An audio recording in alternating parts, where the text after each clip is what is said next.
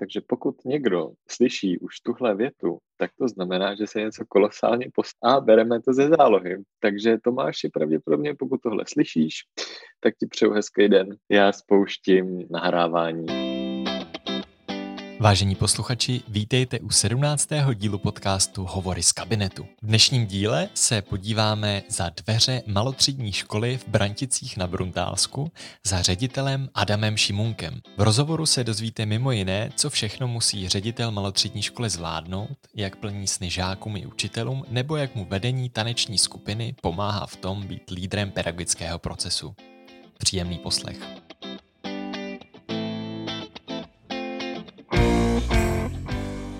Ahoj a děkuji ti za pozvání, velmi si toho vážím.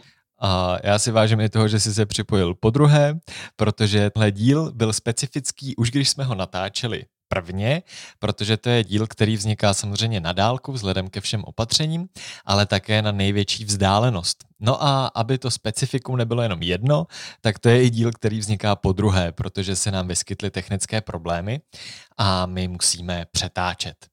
A každopádně, jak jsem říkal o té vzdálenosti, tak Adam Šimunek je ředitelem malotřídní školy na Bruntálsku v Branticích. Minule jsem tuším poplet ten název, tak prosím tě, jak je ten název celým uh, všema, těma, všema těma slovama? Základní škola a mateřská škola Brantice, příspěvková organizace okres Bruntál. Skvělý. Kolikrát si to někdo splet s Bradavicema? S Bradavicema zatím nikdo, ale už jsme byli Brabantice a a ještě jinak nás na Českém rozhlas Plus taky přejmenovali, takže já jsem minimálně ředitel tří škol v České republice. A to se vyplatí.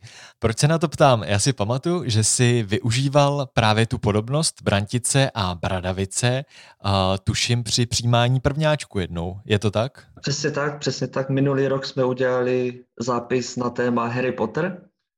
Ty jsi taky určitě četl Harryho Pottera a já jsem v jedenácti letech, když jsem četl první díl, snil o tom, aby mi jednou ten dopis přišel a na internetu jsme našli českou verzi dopisu, který dostal Harry. Ten Harryho dopis jsme upravili tak, aby jsme tam dali informace k našemu zápisu, dokonce jsme tam dali ministerstvo čar a kouzel, ministerstvo ministerstva školství, mládeže a tělovýchovy.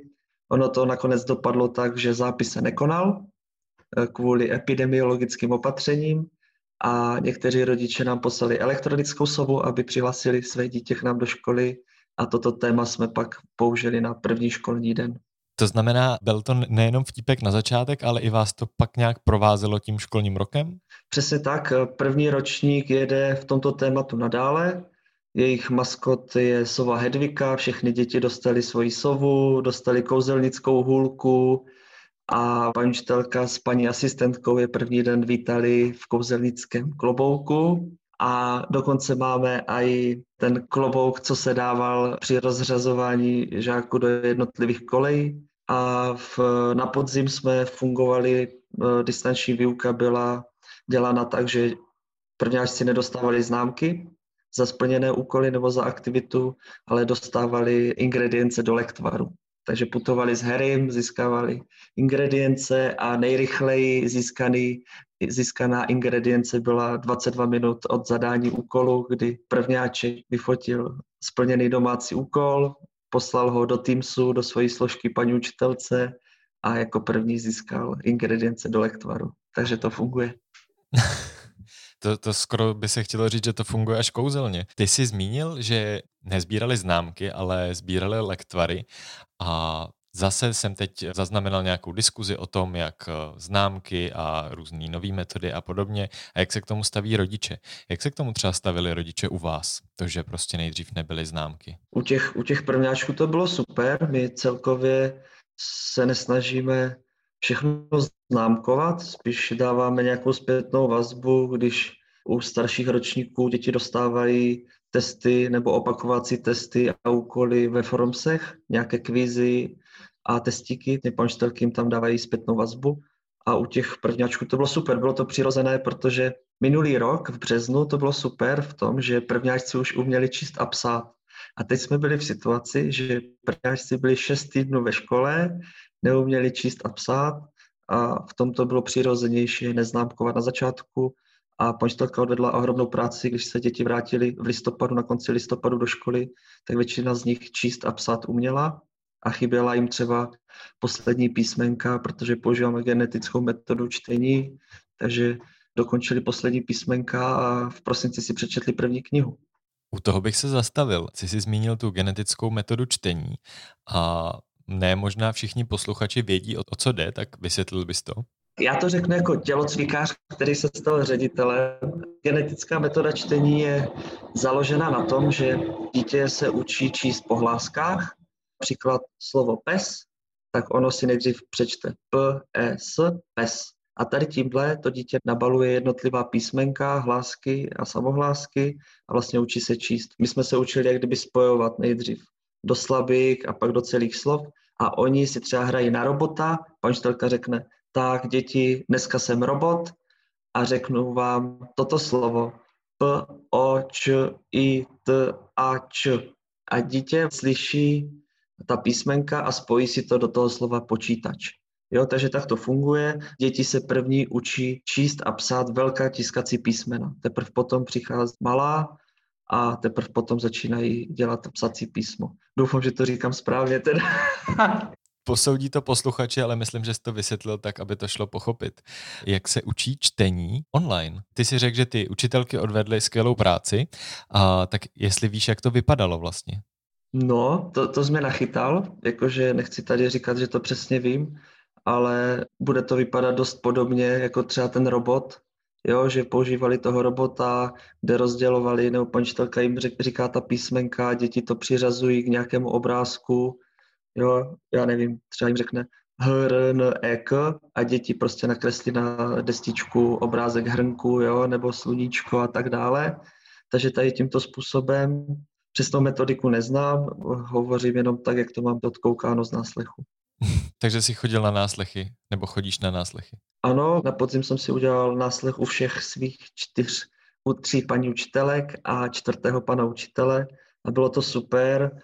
Super v tom, že přesně vím, jak ty hodiny fungují, nebo mám ten prožitek a když náhodou potřebujeme něco řešit s rodiči, tak uh, můžu být stoprocentně za svými kolegy a stát za nimi a byl jsem opravdu překvapený. Každá paní učitelka no, i pan učitel to dělají trošku jinak, ale byla to opravdu profesionální práce. Paní učitelky si chystají prezentaci, která je interaktivní, na které vlastně ukazují všem dětem, například třeba v matematice jsou nějaké příklady a řeknou dětem, tak děti, teď máte dvě minuty, napište výsledky na destičku, potom si to zkontrolují a tak dále. Zapojí všechny děti, zeptají se vždycky na začátku hodiny, jak se mají a tak dále. Dokonce jedna pančtelka, zrovna u ní na náslechu jsem viděl, že si hlídá i narozeniny svých žáků a udělali s ostatními dětmi pro něho překvapení. Pančtelka vytáhla kytaru, zahrála mu, děti mu zaspívali. Jo, paráda. Já jsem se tady úplně teď ustrnul, že to zní fakt krásně.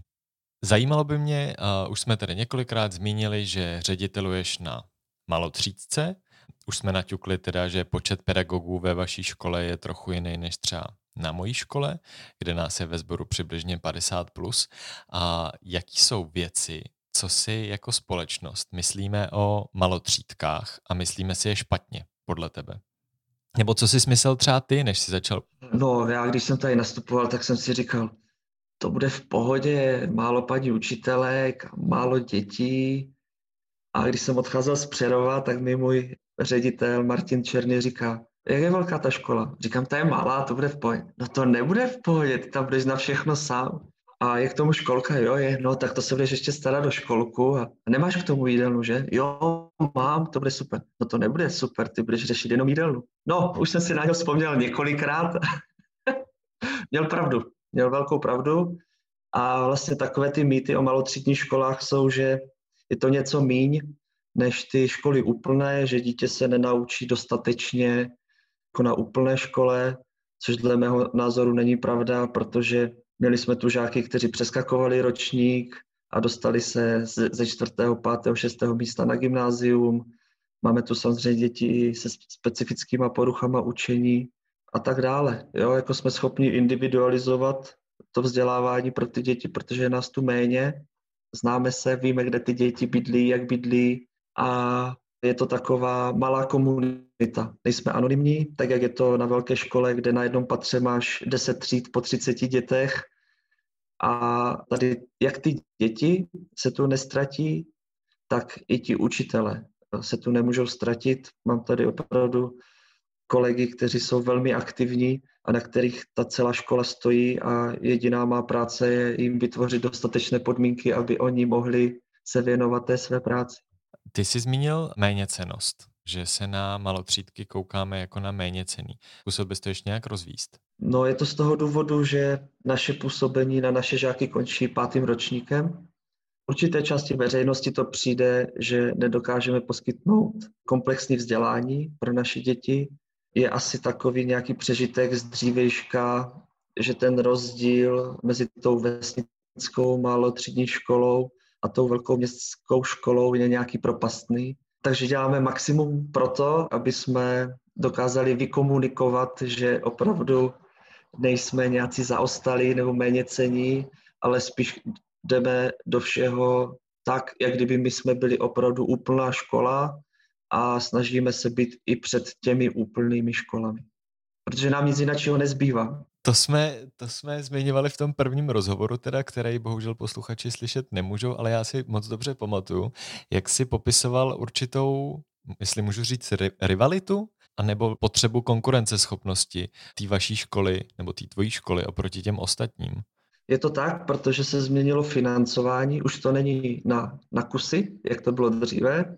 Máme 45 dětí, tak dostaneme 45 krát nějakou částku ale teď jsou rozmezí a ta rozmezí pro nás je teďka důležité mít ve škole 42 dětí a má, jsem zaplacen já, tři paní učitelky na plný úvazek a část pana učitele na angličtinu, ale tento rok jsme měli propad v dětech, máme 39 dětí, teď nás musí dofinancovávat obec skoro jeden celý úvazek učitele.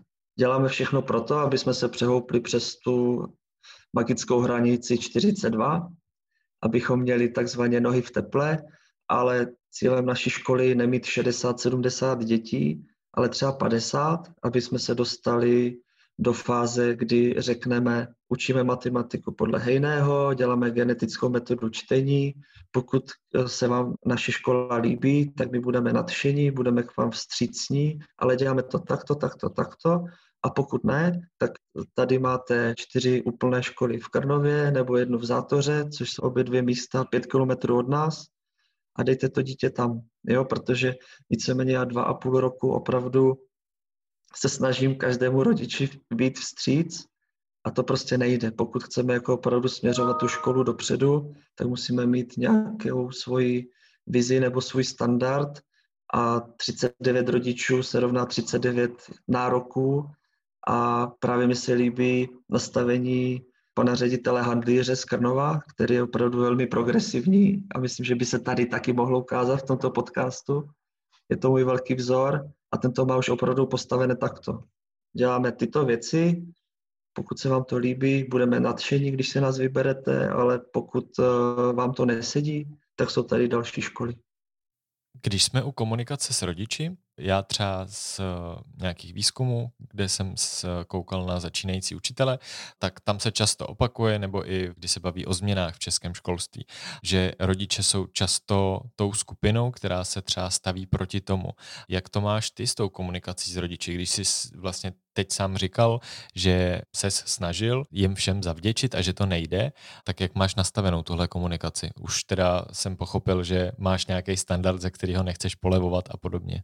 Právě velký problém našeho školství je v tom, že za prvé během našeho vzdělávání na pedagogických a jiných fakultách neprocházíme nějakým osobnostním rozvojem, ale učíme se pouze jenom nějaké data, které pak máme předávat těm dětem a hlavně nás často neučí komunikovat. To je ohromný problém, protože já jako ve funkci ředitele, ředitel od slova ředit, já musím ředit ty vlivy a to napětí mezi našimi zákazníky, což jsou žáci a rodiče a mezi mými kolegy a zaměstnanci. Občas některé situace dopadnou špatně jenom kvůli tomu, že jsme špatně komunikovali. Jo? Nejsme v tom stoprocentní, chybujeme v tom ale z každé chyby se snažíme poučit, polepšit a třeba za pět let už komunikovat budeme umět a ty chyby dělat nebudeme. Je to taková ošemetná otázka. Popsal bys třeba nějakou takovou situaci, který se poučil nebo ze který jste se poučili? Je to opravdu ošemetná otázka. Dříve jsme řešili jedno dítě, pan učitelka vytvořila plán pedagogické podpory a kvůli covidu vlastně nedošlo k nějakým předešlým schůzkám a tak dále. Pojďme, promiň, jenom dáme malou poznámku pod čarou. Vysvětlení plánu pedagogické podpory pro jistotu. Plán pedagogické podpory vytváří třídní učitel, který cítí, že to dané dítě má v něčem problém a předtím, než ho pošle do pedagogicko-psychologické poradny, je to první krok, jak tomu dítěti pomoci bez pedagogicko-psychologické poradny. Dříve to bylo povinné, dnes, dnes už to zase povinné není, ale i nám se to strašně líbí a chceme v tom pokračovat. Naše chyba byla v tom, že paní učitelka vytvořila ten plán pedagogické podpory danému rodiči. Nebyla možnost mu to sdělit, protože nějak to nevyšlo na těch online, online schůzkách mu to jako sdělit. Předali jsme mu to a já chápu jako jeho reakci. Mě taky, kdyby někdo dal ve, ve dveřích jako plán pedagogické podpory, tak mě to vystraší, naštve a si co si. Konec to dopadlo tak, že jsme si udělali nějaké schůzky. Rodič s tím nesouhlasil, ne, nesouhlasil ani se změnou známkování, protože jsme nechtěli tomu dítěti dávat trojky, čtverky a tak dále, ale chtěli jsme udělat nějaké formativnější, formativnější v uvozovkách hodnocení, abychom to nechali, protože bojujeme třeba s pedagogicko-psychologickou poradnou, že jsme domluveni v jiných případech s rodičem, že nechceme tomu dítěti dávat trojky, čtverky, pětky, ale dáváme mu třeba jedničky, dvojky, dvojky, nejhůř třeba trojku, abychom prostě nesnížili tu motivaci pro to učení. Tady s tímto ten rodič taky, také nesouhlasil. Vyvrcholilo tak, že jsme o to dítě přišli. Jo, co, což mě mrzí. Nemrzí mě to kvůli tomu počtu, jo, jak jsme třeba probírali předtím, kvůli tomu magickému číslu, ale myslím si, že v našich podmínkách to dítě bylo tady spokojené a byli jsme mu schopni jak kdyby pomoct. Jo, ale je to právě o tom, že jsme to špatně vykomunikovali. To je celé. Chyba jde za náma oběma a musíme se z toho poučit a na, nastavit ten proces a ten systém v tom komunikování na takové úrovni, aby se nám to nestávalo. Jak by možná měl z tvýho pohledu je na základě téhle zkušenosti a díky za ní učitel komunikovat, když je v nějaký takovéhle situaci. Já si vybavu, že jsem před Vánocema psal taky plán pedagogické podpory. Měl by být otevřený a snažit se opravdu to nějakým způsobem vykomunikovat, když ne, neříct si, dobře, ten rodič nebyl na té třídní schůzce, tak zkusit ještě další dva, tři kanály, jak ho upozornit. Nejlepší osobní schůzka a říkám, jakože v současné situaci jsme se té schůzce chtěli vyhnout spíš jako z nějakého preventivního opatření. Prostě příště radši si dáme všichni o dva respirátory víc na obličej a sejdeme se ve škole a v klidu si to řekneme, než dělat takový, když to přeženu, útok na toho rodiče a jo, prostě komunikace je základ ve všem. Díky, díky za tohle. Mimochodem, ty jsi nedávno publikoval video vaší školy, kde máme opačnou situaci, kde rodiče vlastně chválí tu školu a říkají, s čím jsou spokojení a třeba co je překvapilo nebo čeho se báli. Jak se ti daří vtahovat rodiče do tohohle procesu? Částečně, protože my jsme oslovili nějakých 8 rodičů nebo 12 a zúčastnili se čtyři, za to jim velmi děkuji. Je to pro nás super, protože i s tím distančním vzděláváním je na nás ohromný tlak a ty paní jsou opravdu přetížené, protože oni se každý den schází s těmi dětmi, pak eh, dělají nějaké hodnocení té distanční výuky a tak dále. A všichni to máme jako na houpačce, v nějaké vlnovce. Jednu dobu jsme na vlně, všechno nám jde, jsme spokojení a pak právě přijde třeba nějak jako nějaká vyhrocená situace nebo nějaký konflikt s rodičem nebo špatně vykomunikovaná situace a jsme dole. A my jsme tato videa dělali, abychom zlepšili povědomí o naší škole, což, což nám do jisté míry se nám podařilo, ale taky to bylo pohlazení pro ty paní učitelky, protože ti rodiče, někteří nám dávají zpětnou vazbu, ale když se to video udělá, sestříhá, tak, že ti čtyři lidé mluví o nějakém stejném tématu a ukázal jsem to té paní učitelce, která potřebovala nakopnout nebo dostat ten jako nový impuls, tak to bylo úplně ohromné. Učitelé jsou specifičtí podle mě lidé, protože oni nedělají od do, jako většina profesí, tahají si práci doma, pořád vymýšlí, co kde. Teď u nás eh, frčí WordWall, takže pomštelky dělají animované eh, opakovací aplikace a to ocenění té společnosti není. Jo? Já když v Přerově jsem učil dílny a říkal jsem jednomu uh, svému žákovi, tak začni makat a budeš se mít dobře a, a, a tak dále. A on mi říká, pane učiteli, ale vy máte vysokou školu a máte Fabii, můj tata má učňák a jezdí v Mustangovi, jo, takže ono to jako se vším souvisí, nejenom ty finance, ale taková té veřejnosti není podle mě jako adekvátní, jo, k této profesi a v těchto podle mě těžkých časech, přestože já beru jako tuto krizi spíš jako renesanci českého školství, tak ti lidé potřebují podporu a to se nám těmito videí dostalo. Což jsme jako neplánovali, ale je to fajn. Co si řekl tomu žákovi s tou Fábí a s tím Mustangem? No nic. Co na to chceš říct, jo? Jak v tu chvíli, v ten okamžik tě utřel, že? Jako můžeš ho maximálně poplacat po ramenu a říct, no asi máš pravdu, samozřejmě, já už si to jako nepamatuju, jo? je to tak tři, čtyři roky zpátky, ale není to jenom o těch financích, že jo? je to o nějakém tvém osobnostním rozvoji a tak dále, ohledně těch lidí, které potkáváš tou cestou jo, ale to, to, ty, to, ty vidí, to ty lidi nevidí, jo, to ti žáci nevidí a my jsme víceméně, když to řeknu, prodejci vědomostí. A představ si, že by realitní makléř, který prodává byt za 11 milionů, přijel ve Fabii HTP a prodával ti byt za 11 milionů, jo, tak asi taky budeš mít pochyby, jo, takže to je skvělý. Uděláme iniciativu Mustangy pro učitele. Prosím tě, ty jsi, ty jsi řekl, že tu krizi vnímáš ne tolik jako krizi, ale jako renesanci českého školství.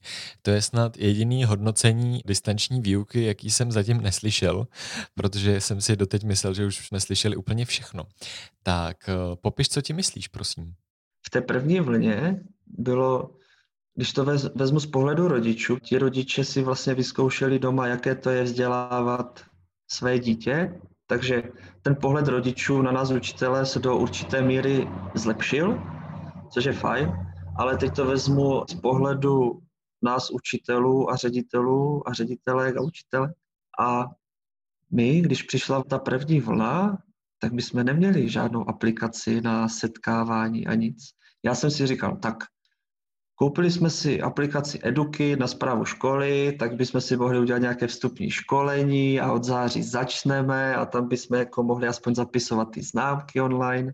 No a v březnu nás zavřeli a my jsme neměli nic. My jsme byli na zelené louce a já díky toho, že mám kontakt ještě na univerzitě, tak jsem viděl, že akademický senát prostě zasedá přes aplikaci Zoom, tak my jsme v Braticích taky začali používat Zoom panštelkám jsem dělal návody, protože to anglicky a, a tak dále, tak oni se naučili s, s aplikací Zoom a pak jsme zjistili, že nám to nevyhovuje, tak jsme přešli přes, na Microsoft Teams.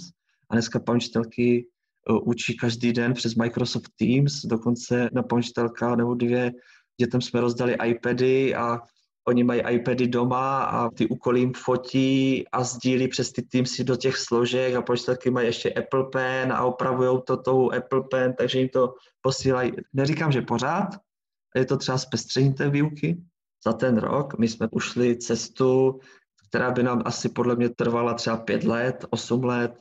Zaplatili bychom třetí firmě stovky tisíc korun a takhle jsme to zvládli na koleni u nás, tady v naší škole a opravdu mám dobrý pocit a mám radost z toho, jak ty hodiny probíhají. Takže v tomto opravdu vidím renesanci, protože během deseti měsíců jsme fakt se rozběhli podle mě na 8 let dopředu, už něco umíme a panštelky se v rámci ICT zlepšily na takovou úroveň, která by taky trvala. Jo? A možná bychom se na tu úroveň ani nedostali a stala by spoustu peněz, a třetí věc, vedle rodičů a tady té ICT složky, vidím v tom, že se mluví o, o odlehčení školních vzdělávacích plánů a tak dále. Jo? Takže právě teď, jak přišla aktualizace na ICT, tak my právě nebudeme spěchat, dáme tomu dva roky, budeme o tom přemýšlet a opravdu chci ať prvouku vlastivědu, ať si řekneme 10, 12 nějakých oblastí a pojďme se tomu věnovat celý měsíc. Pojďme to udělat projektově, pojďme to udělat venku. Ale takhle ten učitel, sám to znáš, začne, začne září a už nestíháš, jo? kolik toho tam je. Takže to vidím jako strašný klad a, a těším se na to. K tomu doplním dvě věci to, co tu padlo teď o ICT, tak uh, jsou revize. Revize obsahu ICT v rámcových vzdělávacích programech a pokud to někoho z vás zaujalo, tak dobré informace o tom najdete na rvp.edu.cz, což je přímo web ministerstva. A ta druhá věc, Přijde mi velmi užitečné se někdy podívat do těch, do těch RVPček jako takových, protože sám jsem se asi dva roky zpátky přesně přistih u toho, jako je duben, já vlastně nestíhám. A pak jsem se podíval, co mi teda ukládá ten rámcový vzdělávací program, co je ta povinnost, co musím odučit. A zjistil jsem, že se to jako hodně diametrálně liší, to, co je v učebnici a to, co je to, co je v těch RVPčkách a najednou jsem zjistil, že vlastně stíhám a je to jenom na mě, jak si to, jak si to poskládám, což pro mě bylo takový docela dob, dobrý uvědomění. Jasné, jako já mám taky i s tematickými plány, jakože dobrou zkušenost, že když jsem učil dříve někde jinde, tak eh, kolegyně mi říká, co teď mám dělat jako v tom tělocviku? Říkám, no tak já nevím, je listopad, prosinec, tak já teď dělám skok vysoký aha, to už jsem nedělala roky. Tím, že máš ten plán na ten rok, tak to tě vede. V tom je to fajn, ale myslím si, že pokud chceme dělat jako nějaké věci projektově, zapojovat ICT techniku, IT techniku do vzdělávání, tak toho musíme odlehčit a bude konečně prostor dělat tady tyhle zajímavé věci. Přiznám se k tomu, že nemám úplně malotřídní školu někde na Bruntálsku v té samé kolonce jako škola, co má iPady a používají tam učitelky Apple Pencil a to všechno. A tak to jsem sám sebe tady nachytal v předsudcích. Ale jak jste nastavili to používání? Jak se tobě povedlo, aby si v tom možná ty proškolil ten sbor, nebo jak jste, jak jste k tomu došli? A vlastně nemyslím možná jenom teď tu současnou situaci, jo, ale uh, jak probíhá ta podpora u tebe uh, těm učitelům? Jak to funguje? iPady jsme po, pořídili ze šablon, ze šablon 2 tehdy a protože já jsem tam měl mít nějakého ICT koordinátora nějakou pozici za strašně moc tisíc peněz a já říkám, teď to je mazec, koupím iPady, jo, tak jsem si to jako seškrkal Doufám, že se to moje paní nedozví teda. A ona to, ona to vlastně ví. A koupili jsme za to iPady, máme 30 iPadů, 10 jich bylo ve školce, ale tam jsme si vyhodnotili, to zase není tak jako potřeba mít ve školce, takže teď máme 30 iPadů ve škole. A nám ve finále zase pomohla ta korona krize, protože paní učitelky si ty iPady vzali k sobě domů a děti, které mají doma, říkali, hele maminko, a tady máme lidské tělo, dívej, jak to vypadá. Hele maminko, a tady je vesmír. Mami, a dívej, pomocí té tušky jde kreslit. A maminko, a tohle. Jo? Takže my jsme před tou koronakrizi měli jednu tušku, měla to jedno paní učitelka, líbilo se jí to, tak teďka mají všechny paní učitelky. A ne, neříkám, že to všichni používají stoprocentně každý den, ale prostě využívají to, naučili se s tím a stále se s tím seznamují. A teď minulý rok o prázdninách byla naše paní vychovatelka na letní škole v, s iPady v Malé Moravce, protože my to tady máme skoro přes kopec, to je asi já nevím, 30 km od nás.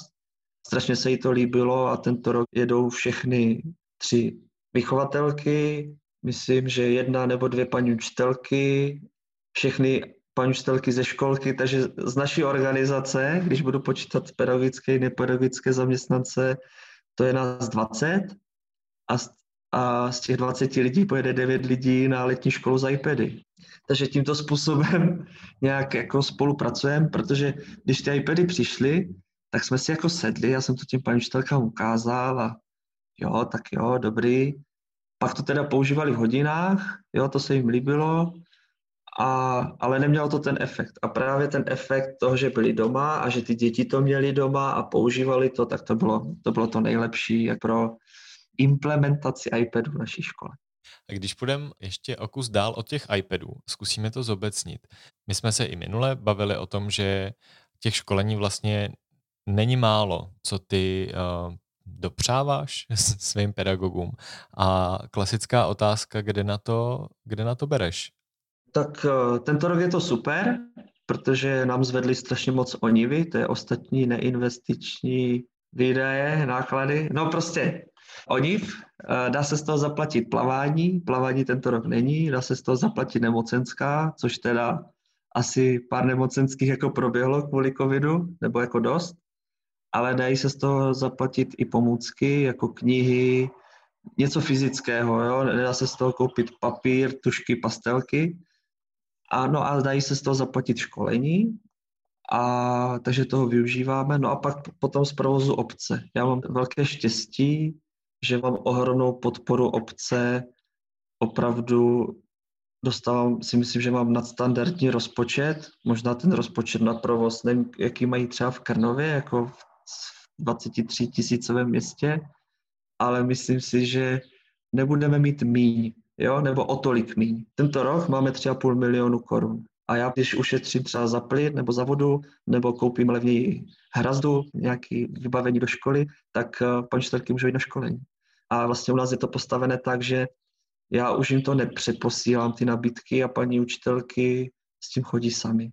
Jo, v tom mi to přijde jako nejlepší, protože opravdu já každý den dostávám spoustu zajímavých e-mailů, zajímavých školení a pro mě nejdůležitější, aby oni si to hledali a když oni přijdou, tak vždycky jdou. Jo, protože oni už do toho udělali vklad, vyhodnotili si to sami, ten čas mi za to stojí, ten termín mi za to stojí, asi to pro mě bude mít přínos, jenom dodá fakturu nebo doklad o zaplacení a, a jde. Super. A když jsme u podpory zřizovatele, tak uh, ta se ukazuje často, zvlášť pro ředitele, jako naprosto klíčová. Ty jsi zmínil už tu finanční.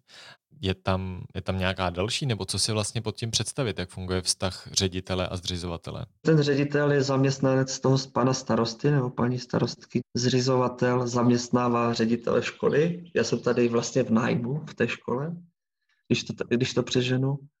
A s panem starostou řešíme Chci zrekonstruovat školní jídelnu, musí mi to schválit pan starosta.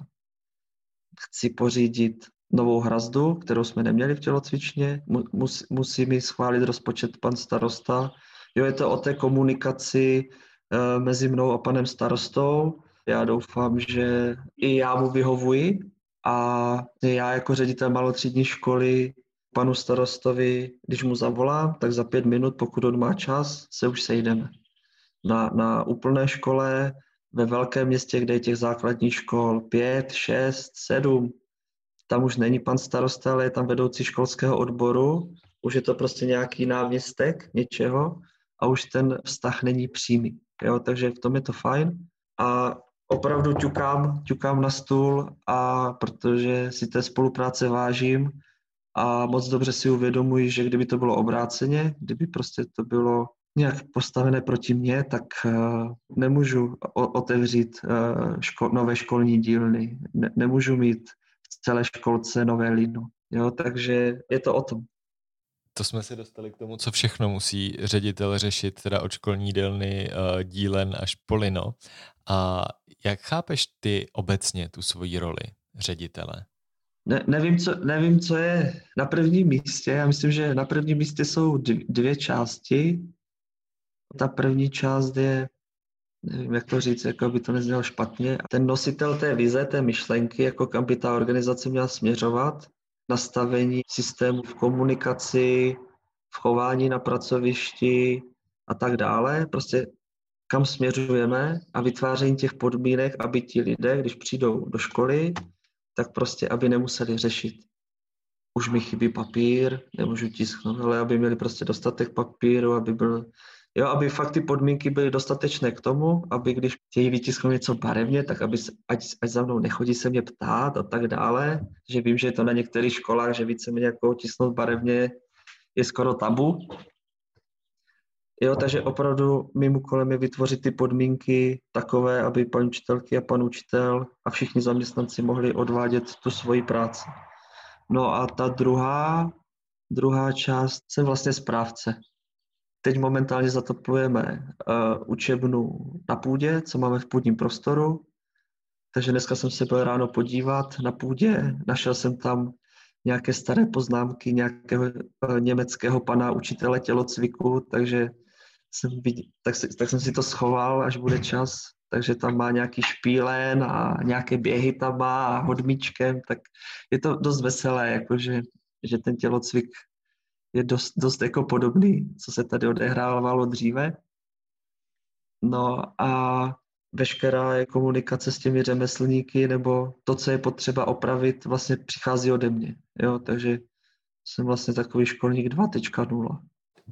V tom minulém rozhovoru a, tak si zmiňoval, že si ved taneční skupinu a že ti to teď i pomáhá v té práci ředitele. A u toho bych se chtěl zastavit, protože o, to, o tohle bychom neměli naše posluchače připravit. Mm-hmm. Tak uh, vlastně já jsem začal tancovat někdy, já nevím, ve 12. Vůbec mi to nevš- nešlo, všichni se mi posmívali a tak dále, za všechno jsem mohl. A já jsem se tehdy zařekl, že vydržím déle než ty holky, které se mi posmívaly. No a v 17 letech, když mě bylo 17, tak ta skupina měla skončit. Já jsem měl tančit do jináčí skupiny a tam, tam se mě na prvním tréninku zeptali, jak bych to udělal já a já jsem si řekl, a proč já bych měl jít jako do jináčí skupiny, když já mám vztah tady jako ke Kalypsu, mám ho rád, tak bych ho chtěl jako zkusit vést. No a tak jsem požádal ty zakládající členy, zda bych ho po nich mohl převzít. Tak mi jeden řekl, že jo, že stejně do listopadu zhořím jako papír. No a já vlastně v 17 letech jsem dostal tu možnost a mi to jako strašně nakoplo. Sehnal jsem první sponzory natiskli jsme asi tisíc letáků a vylepili po Krnově. No a mně přišlo v září 80 lidí. Rok předtím, když jsme zkomírali, nás bylo 10 nebo 7 nebo 9 a mně přišlo 80 lidí. Do dětí, jo, první stupeň, do juniorů, to je druhý stupeň a do dospěláku, co je střední škola, jo. Přišlo 80 lidí. V těch 17 letech to, tady touto možností jsem se naučil, vyzkoušel jsem si to dělat jak kdyby špatně, že jsem byl samozřejmě arrogantní mistr světa, jo, jakože prostě který nadává lidem za chyby a tak dále, takže takhle už se nechovám, ale hlavně jsem se naučil řešit, organizovat. Jo? Jedeme na soutěž, zařídit autobus, dát informace rodičům, dát informace všem členům, jo? A zařídit nějakou dokumentaci té akce a tak dále, soustředění, kam pojedeme na soustředění, jaký lektor přijede, kolik to bude stát, výjdeme, nevídeme. Tomu jsem se věnoval nějakých sedm let jo, do svých 24, pak už jsem šel do důchodu a čerpám z toho doteď. Díky moc. A jak se stane, že se z vedoucího taneční skupiny stane ředitel malotřídky? No, stane se to tak, že můj kamarád, který po mně převzal skupinu a já jsem se šel podívat na vánoční show Kalypsa, tak mi říká, že v Branticích hledají ředitele. A říkám, jo, dobrý, no, tak jako super, tak až mi bude 40, tak budu ředitel. A pak jsme jeli se ženou na hory a říká mi, říká mi, že jsem dostal, že v Branticích hledají ředitele, že o tom jako začínám trošku jako přemýšlet a ona, jo, běž do toho. A říkám, aha, ty mi to nevymlouváš, tak jsem šel ještě za školitelem, aha, vy mi to taky nevymlouváte, no a jako nenašel jsem jako nikoho, tak jsem se čtvrt roku si četl školský zákon, přepsal jsem koncepci, zákonník práce a tak dále.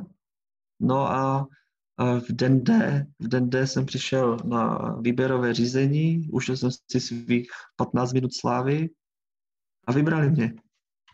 Z těch slov, co jsi teď zmínil, tak možná by stálo za to rozvést tu koncepci protože školský zákon si najdem a tohle všechno, ale co to vlastně znamená do toho výběrka psát tu koncepci? Koncepce rozvoje školy se píše na tři roky a měla by to být vlastně vize toho ředitele, ředitelky, čekatele, čekatelky, kam tu školu chce posunout. A tehdy mi máma říkala, a běž se tam podívat. A já říkám, ježíš, ne, to bude trapný, jako já přece nepůjdu do té školy se jako podívat a, a jako, teď to bude divný, ne, tam bude ta stará paní ředitelka a prostě a tak dále. Takže bych chtěl říct, pokud se hlásíte, tak se běžte podívat do té školy, moje máma měla pravdu. Přišel jsem se podívat, padla na mě ta atmosféra a najednou jsem viděl, je, tady je sklep, jsou v něm nějaké věci, které nejsou potřeba. Co kdyby z toho byly dílny? Je na půdě je prostor, tady by třeba mohla být v třeba učebna informatiky. A takhle jsem prošel. Paní ředitelka byla super, paní zástupkyně byla super, provedli mě i školkou a školní jídelnou. No a já potom jsem přijel domů a začal jsem psát. Jo, a viděl jsem uh, ty podmínky té školy, ty startovací, které jsou teď, a kam bych to chtěl za ty čtyři, tři, čtyři roky dotáhnout. Jo, takže vlastně napsal jsem tam startovací stav, počet zaměstnanců, počet žáků a už jsem tam navrhoval, jo, zapojení třeba více asistentů pedagogů a po materiální stránce samozřejmě jako tělocvikář vybudovat multifunkční hřiště na zahradě a, a školní dílny, a v, ve školce taky prostě udělat revitalizaci zahrady, protože máme ohromné zahrady přes 3000 metrů čtverečních a zatím tam jako nic jako moc není. S tímto jsem šel do toho konkurzu, tím, že studuji doktorát, jsem si našel nějaké dotační programy, říkal, pojďme to udělat, nebo jako byl bych schopen to udělat tak jsem vždycky ještě ukazoval, kde na to vzít peníze. Jo, jakože tady je dotační program takový, výzva taková a tak dále. Takže to se jim líbilo a taky jsem vlastně šel do toho s vizí, jako chci být ten štít pro ty své zaměstnance, jo? aby oni mohli v klidu pracovat, aby jsme měli dobré prostředí na pracovišti a oni se fakt mohli věnovat té své práci. Takže takhle takhle ve zkratce to byla moje vize a byla úspěšná. Je něco, co jsi s před nástupem myslel o práci ředitele a pak se ukázalo, že to je úplně jinak? No, tak myslel jsem, že budu mít, že jako časově jsem to jak kdyby neodhadnul, nebo spíš jsem neodhadnul to, čemu všemu se budu věnovat. Jo, nenapadlo by mě, že se podívám do, do jímky za školou a a že, že budu řešit prasklé topení a tak dále. A myslel jsem, jako, že opravdu budu mít víc času právě na, na ty projekty a schánění peněz a na, na to budování, ale jako v rámci toho školníka 2.0, jakože toho času už potom opravdu moc není. Takže tak, jinak, jinak opravdu jsem do toho skočil, neměl jsem moc jako o tom velkou představu a učím se to za pochodu a je to jako dobrá zkušenost, o kterou už nikdy nepřijdu. Když jsi zmínil čas a zmínil si taky doktorát, tak eh, protože jsme doktorandi oba, tak se mi vkrádá na mysl otázka, jak to jde pro boha stíhat, eh, řídit školu a zároveň, zároveň dělat doktorát. No, celkem, celkem jako, je to drsné, Eh, moje paní mi řekla, že už nemám čas jako na koníčky, jo, pokud chci dělat tyto dvě věci. A dost mi to pročistilo mé kamarády a jakože je to dost o té samotě, protože potřebuje třeba podpořit paní učitelky a tak dále. Vlastně dáváš tu energii těm kolegům nebo i těm dětem, rodičům a pak přijdeš domů a chceš být nejradši sám. Jo. Ale, ale na druhou stranu pak si zase uvědomíš, že, že jsi sám až moc a mrzí tě to, jo, takže už rok a půl jsem ve stavu, pojďme už dodělat tu dizertační práci a, a ať už chodím opravdu jenom do práce, jo, ať řeším jenom tu práci. Tak to ti přeju, aby si uh, tu dizertační práci dodělal co nejdřív a pokud možno i úspěšně. Nebudeme o tomhle mluvit. Uh, Uh, ne, mě to čeká až, až za díl. Uh, když jsme u tohohle, tak uh, jak odpočíváš? Jest, jestli na to máš vůbec čas, podle toho, co říkala tvoje paní? Jo, tak uh, teď, teď už je hezky, tak jezdím do práce a z práce na kole. Tady máme pěkné kopečky, mám tady takový 25-kilometrový okruh, takže to je fajn. No a rád si zdřímnu, když přijdu z práce a je ta možnost, když malá taky spí, takže si zdřímnu a poslouchám podcasty. To je úplně perfektní. Už, už jsem se dostal do fáze, že poslouchám i podcasty o fotbalu, přestože mě fotbal nikdy moc nezajímal, ale ten podcast je super. Takže podcasty, no a svátečně si zahraju nějakou hru. Tak pojď doporučit nějaký podcast a nějakou hru uh, pro, pro učitele na relax. Já mám strašně moc rád podcasty o počítačových hrách, tak to, to nevím, jestli učitele ocení, ale teď mám rád Modrák and Friends, to je vlastně o počítačových hrách, ale jinak z, z filmových mám rád Movie Zone, podcast o filmech, Quest o počítačových hrách, no a pak mám rád sportovní podcasty, třeba Bomby tyčíte o hokeji, je to úplně luxusní. No a o fotbali, o, o, o fotbalu, kudy běží zajíc. Píšu si to a dáme to do popisku dílu. Uh, nemusí tam být inspirace jenom ve vzdělávání. No a ještě nějakou tu počítačovou hru teda. Počítačovou hru, tak teď hraju na Nintendo Switch, hraju Prehistoric Man, starého prehistorika. Hraji na Nintendo, to je vlastně verze, která byla na Game Boy, takže já jsem že jo, v každé počítačové učebně byla 486 nebo 386 s DOSem a tam byl prehistorik, teďka hraju prehistorika, protože jeden ten level se dá projít za 15 minut a nevadí, že člověk pak 14 dnů se k tomu nevrátí. Kromě trávení času u podcastů o hrách a sportu a hraním prehistorika, tak o tobě vím, že si taky založil iniciativu okolo malotřídek. Co je vlastně ta iniciativa zač, nebo co zatím stojí? Stojí zatím zděšení, když jsem zavolal na ministerstvo školství, zda by mi mohli dát databázi kontaktu na mé kolegy z malotřídních škol z celé České republiky. A oni mi řekli, že žádná databáze malotřídních škol v České republice není. Takže z toho jsem byl překvapený, protože už na podzim jsem přemýšlel nad tím, že ta omezení pro naši školu, kdy do školy chodí méně dětí než do mateřské školy, neodpovídají jako té realitě. A o Vánocích jsem ještě nad tím přemýšlel a v lednu jsem přišel do školy a řekl jsem a dost. Po, pojďme, po, pojďme teda zavolat to ministerstvo školství, oni mi dají databázi ředitelů a ředitele, já jim napíšu, domluvíme se, za dva dny hotové. Jo, za, za dva dny hotová práce a už bude klid, už tady, už tady budeme mít děti a nebude to takové zbytečně komplikované. No, ze dvou dnů byly dva měsíce a dostalo se to do fáze, že na denní bázi jsem si volal s paní poslankyní Valachovou a chodil jsem do školského výboru poslanecké sněmovny a jak ta první výzva, kdy jsme říkali, my budeme dodržovat ta vládní opatření, budeme nosit roušky, měřit teplotu a tak dále, ale pojďte nám prosím vrátit děti do školy. Jsou malotřídní školy v České republice, které mají pouze 10 žáků. A z těch deseti žáků může chodit do školy pět a pět musí být doma. Nebo je malotřídní škola, už nevím kde, a mají 45 žáků a pět žáků může chodit do školy a 40 ne jo, a tak dále, jo, takže, a nebo je malotřídní škola, která má v přízemí mateřskou školu a v prvním patře má školu, jo, prostě první stupeň, takže sourozenci jdou za ruce, bratříček, který chodí do školky, roušku mít nemusí, nemusí, nemusí si nic, protože školka nemusí. A jeho segra v tom přízemí nic nemusí. A až v tom prvním poschodí si nasadí tu roušku. Jo, a vlastně opravdu jsme dost jako specifický případ škol.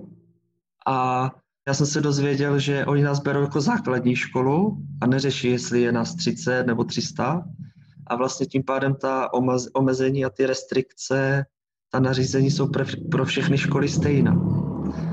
Takže v první vlně, v první fázi té výzvy se nám podařilo naučit politiky pojem malotřídní školy, kdy pak jeden týden opravdu jsem i pana Blatného, snad i pana premiéra jsem to slyšel říct, pana Bartoše jsem to slyšel říct v živém vstupu, to jsem skákal v obyváku, že to už snad není možný, že to už nás vrátí.